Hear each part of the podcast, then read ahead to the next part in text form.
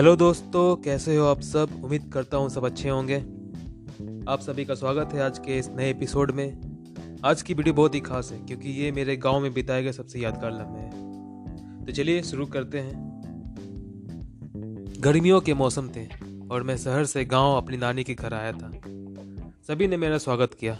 नानी ने मेरे हाथों और सर को चूमा, क्योंकि काफ़ी दिनों बाद मैं यहाँ आया था। मेरी कज़न जो कि शादीशुदा थी, मुझे आम कट कर दिए खाने को। ये हमारे बागीचे के आम थे जो काफ़ी स्वादिष्ट थे, बाज़ार के मुकाबले। जब मैं गाँव आ रहा था, तब रास्ते में आसपास के लोग मेरी और इस कदर घूर रहे थे कि मानो मैं दूसरी ग्रह से आया हूँ। मैंने देखा, कुछ घर मिट्टी के थे, जो गाँव का एक अद्भुत नज़ारा था। लेकिन कई लोगों ने अब ईट के मकान बना रखे थे। जब मैं बचपन में आया था, तब सारे मकान मिट्टी के ही बने थे। और रास्ते भी मिट्टी के ही थे। गाँव आने के लिए जब मैं बस में सफ़र कर रहा था, तब एक आदमी की बातें सुनकर मैं हैरान सा रह गया। मुर्गा काट कर तैयार रखना हम पहुँचने वाले हैं, उस बंदे ने फ़ोन में कहा। वैसे गाँव के लोग मछली या मुर्गा खाने पर खूब बल देते हैं। अगर वे किसी रिश्तेदार के घर जाएँगे तो मछली या चिकन या मीट उनकी पहली प्राथमिकता होती है। अगर आप उनका स्वागत मीट या मछली से नहीं करते तब वे अपने आप को अपमानित महसूस करते हैं और जैसे ही अपने घर को लौटते हैं तो शिकायत करने से पीछे नहीं हटते। खैर, मेरी भी स्वागत मुर्गे से हुई और अगले दिन मछली से। गाँव की एक आदत जो मुझे बहुत अच्छी लगी वो थी कि लोग शाम में सात से आठ के बीच खाना खाकर सो जाया करते थे। और पूरा परिवार एक छत में ही सोया करते थे और सुबह तीन से चार के बीच उठ भी जाया करते थे। गाँव में बिजली की व्यवस्था अच्छी नहीं थी। लेकिन अब गाँव में बिजली की सुविधा है तो ये आदतें भी पहले जैसे नहीं रही। अगले दिन मैं घर के बाहर खड़ा था। कुछ लोग रास्ते से गुजर रहे थे। बालू से भरी एक ट्रक रुकी और आसपास के सभी लोगों की नज़र उस पर पड़ी। ट्रक ड्राइवर ने जैसे ही बालू नीचे गिराना शुरू किया तब रास्ते पर चलने वाले लोग रुक गए और ये दृश्य को देखने लगे। कुछ लोग जो आपस में बातें कर रहे थे वे लोग भी बातें छोड़ उस दृश्य को देखने लगे। बूढ़े बच्चे महिला सबकी नज़रें गिरते हुए बालू की ही तरफ़ थी। मैं यह सब देखकर हैरान रह गया। ये यादें यादगार थी क्योंकि एक महिला जो अपने द्वार को गोबर से लीपा पोती कर रही थी, वो भी अपने काम को छोड़कर उस नज़ारे को देखने लगी। कुछ लोग तो उस ट्रक ड्राइवर को गाइड भी करने लगे।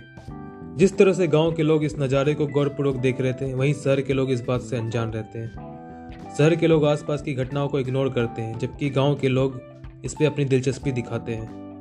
शहर के लोग अपने पड़ोसी तक को भी नहीं जानते, जबकि गाँव के लोग हर एक दूसरे को अच्छी तरह से जानते हैं।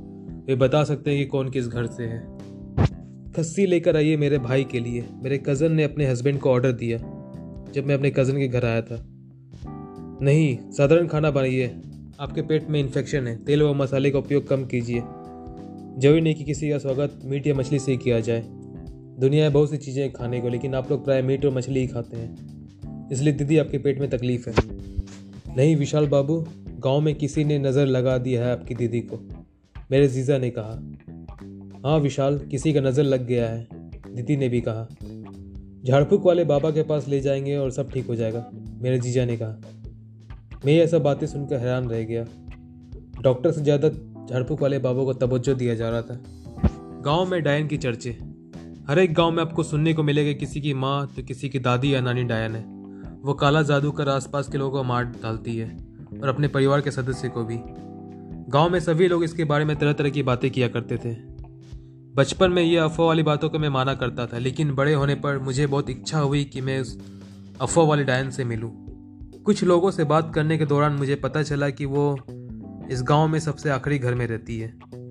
मैंने सबके सामने इच्छा ज़ाहिर की उससे मिलने को, लेकिन सबने मेरा विरोध किया। लेकिन मैंने अपनी इच्छा को और मज़बूत किया ताकि मैं लोगों के अंधविश्वास को तोड़ सकूँ और वहाँ जाने का फैसला किया। मैं उस अफवाह वाली डायन के घर गया, जो कि मिट्टी की बनी हुई एक टूटी फूटी छोटी सी झोपड़ी थी। एक बूढ़ी औरत खटिया में लेटे हुई थी। दादी, मैंने आवाज़ दी, लेकिन उधर से कोई जवाब नहीं आया। ओ दादी, मैंने ज़ोर से पुकारा और उनके पास गया। वह बूढ़ी कमज़ोर औरत ने आँखें खोली और मेरी तरफ़ गौर से देखने लगी। दादी, मुझे एक गिलास पानी मिलेगा? मैंने वहाँ के क्षेत्रीय भाषा में कहा। वह बूढ़ी औरत खटी से उठी और पास में रखे बाल्टी से एक लोटा पानी मेरी ओर थमाया। दादी, घर में और कोई नहीं है? पानी पीने के बाद मैंने कहा।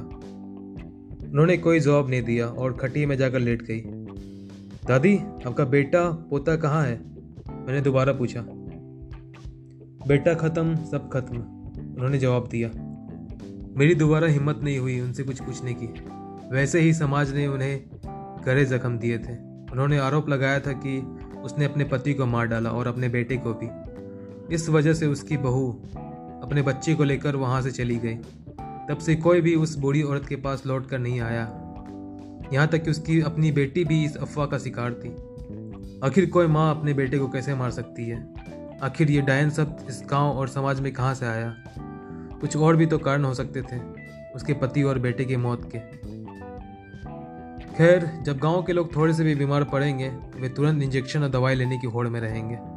अगर बीमारी गाँव के डॉक्टर से ठीक नहीं होने पर वे बड़े डॉक्टर को दिखाने की बजाय वे झड़पुक वाले बाबा के शरण में जाएँगे। अगर उनसे पूछा जाएगा कि उन्हें क्या हुआ है, तब किसी के नज़र लगने की बात करेंगे। सो so फ्रेंड्स ये थी मेरे गाँव में बिताए गए सबसे यादगार पल, जिसे मैंने आपके सामने पेश किया। उम्मीद करता हूँ आपको ये पॉडकास्ट पसंद आया अगर पसंद आया तो चैनल को लाइक करें कमेंट करें। अगर आप चैनल पर नए हैं तो इस चैनल को सब्सक्राइब करें।